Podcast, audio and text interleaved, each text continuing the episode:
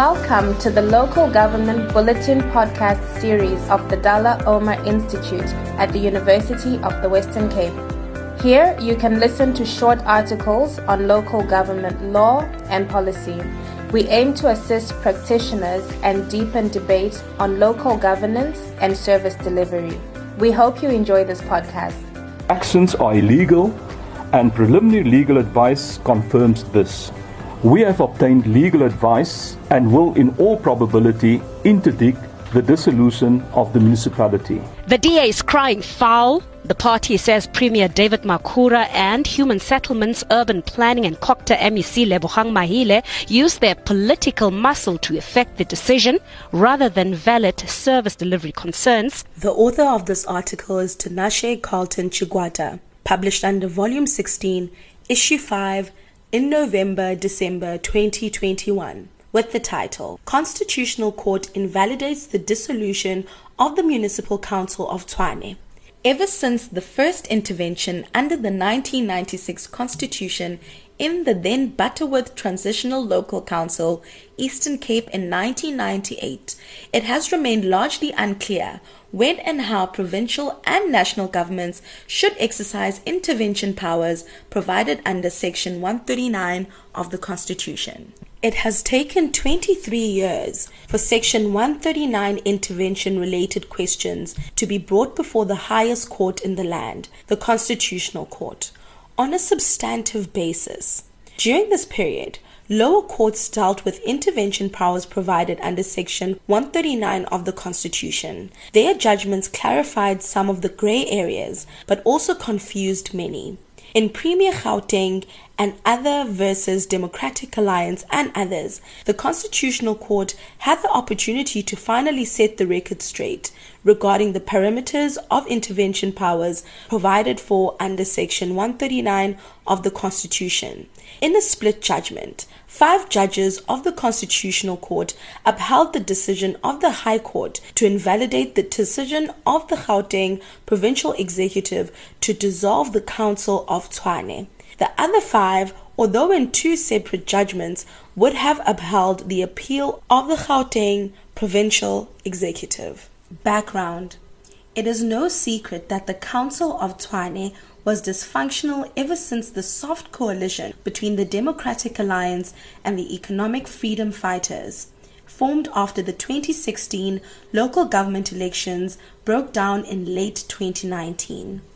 In 2020, councillors aligned to the EFF and the African National Congress either failed to attend council meetings or walked out of council meetings consistently. As a result, there was no quorum at many successive meetings for the council to make decisions, such as appointing a mayor and municipal manager, as covered previously in the bulletin.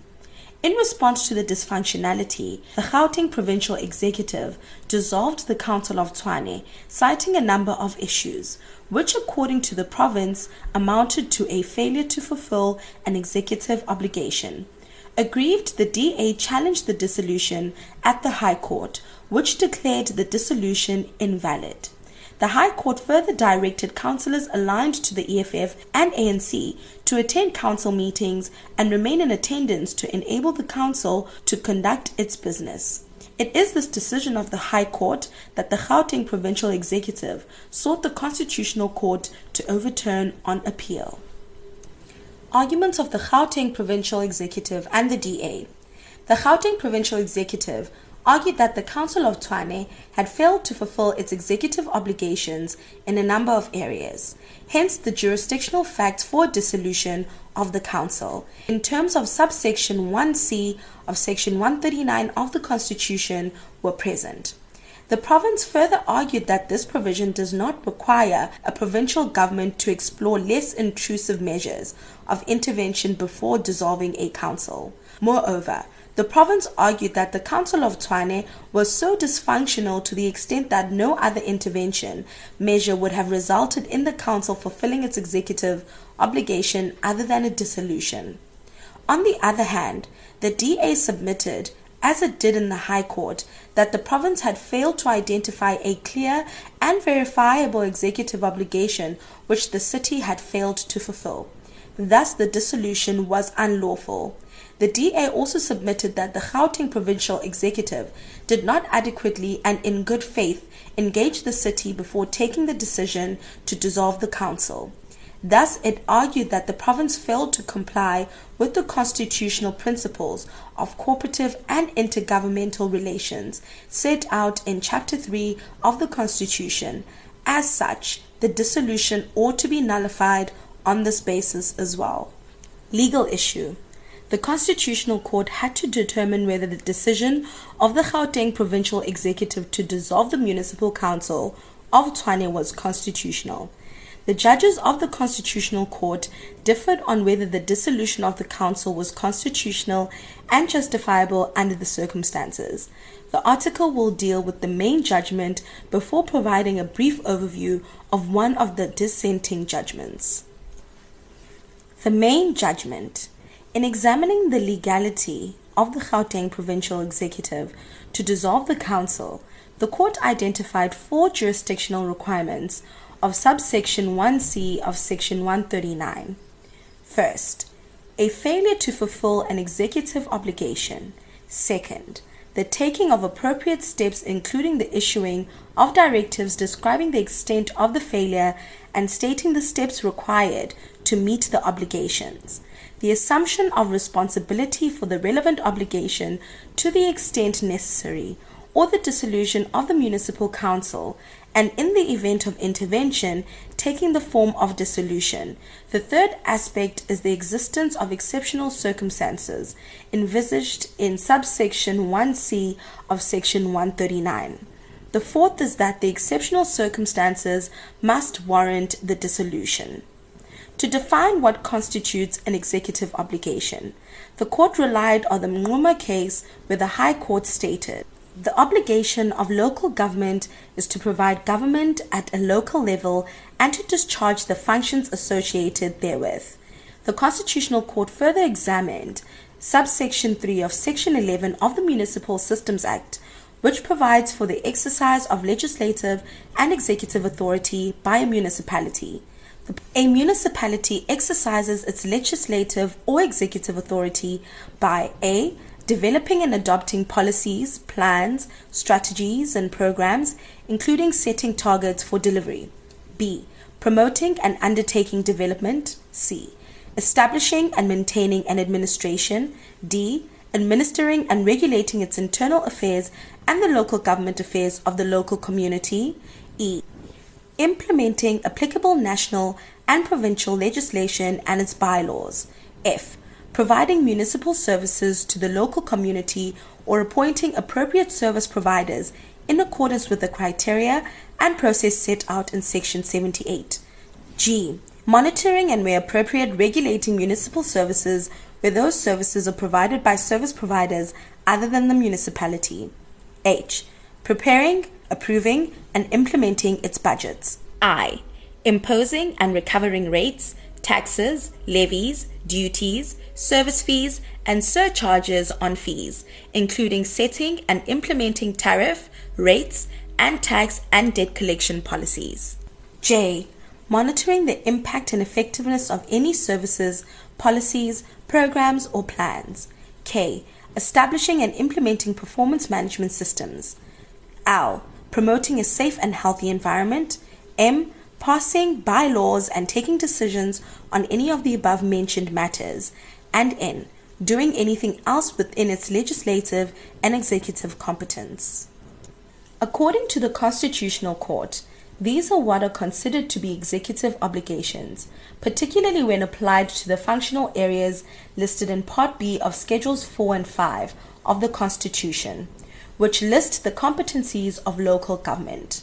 The court, however, cautioned that it is important to guard against unduly straining the text of subsection 1 of section 139 and relied on the simplified definition provided by Steytler and De Visser, Local Government Law of South Africa. They define executive obligations as legal provisions that instruct most often with the word must the municipality to perform a certain task. They are instructions located in a law to do something, e.g., to meet, produce monthly budget statements, or to put something in place, e.g., a system of delegations, a policy. These include instructions that the municipality has given itself in a bylaw. A bylaw constitutes legislation.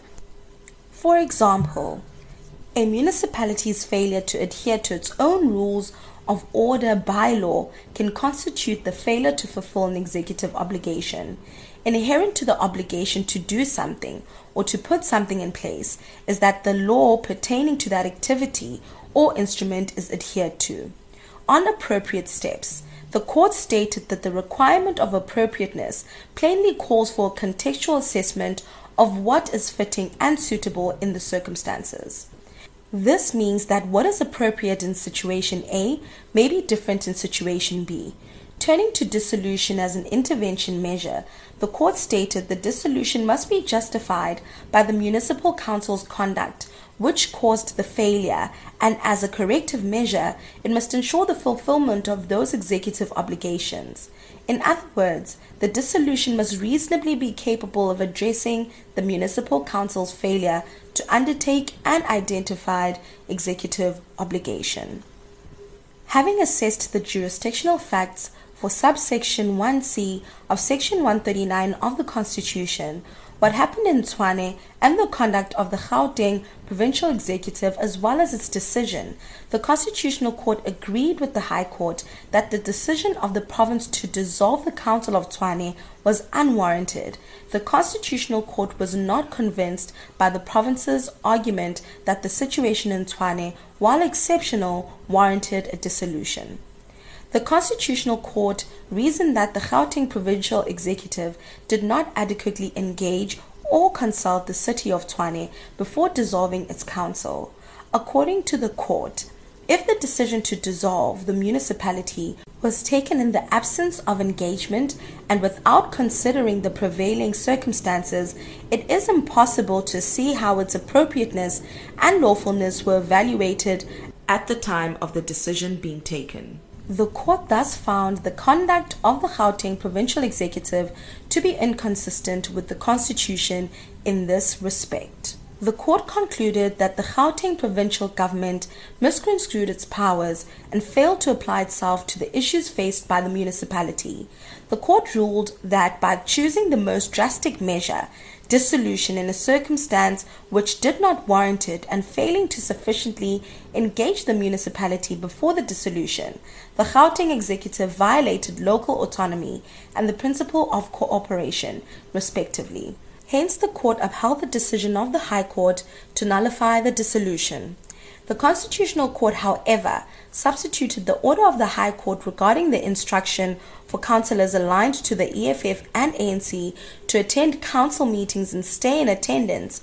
According to the court, this order is far reaching and encroaches on separation of powers.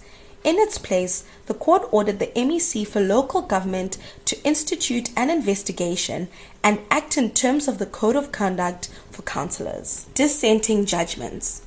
On the other hand, there were two minority dissenting judgments, including that penned by the former Chief Justice, Justice Mogoeng, which would have ratified the decision to dissolve the Council of Tshwane and therefore upheld the appeal. In his judgment, Justice Mogoeng disagreed with the reasoning of the majority of judges of the Constitutional Court that less intrusive intervention measures, the issuing of a directive, and the assumption of responsibility are preconditions to a more intrusive measure, dissolution. He argued that given the extraordinary nature of the situation in Tshwane, the dissolution of its council was the only appropriate and effective remedial step to take under the circumstances. In other words, it was the only solution that could have resulted in the municipality fulfilling its executive obligations, which it was failing to undertake. Justice Mogoeng was concerned that both the judgments of the High Court and the main judgment of the Constitutional Court discussed above constitute a constitutionally impermissible encroachment into the terrain exclusively reserved for the provincial executive.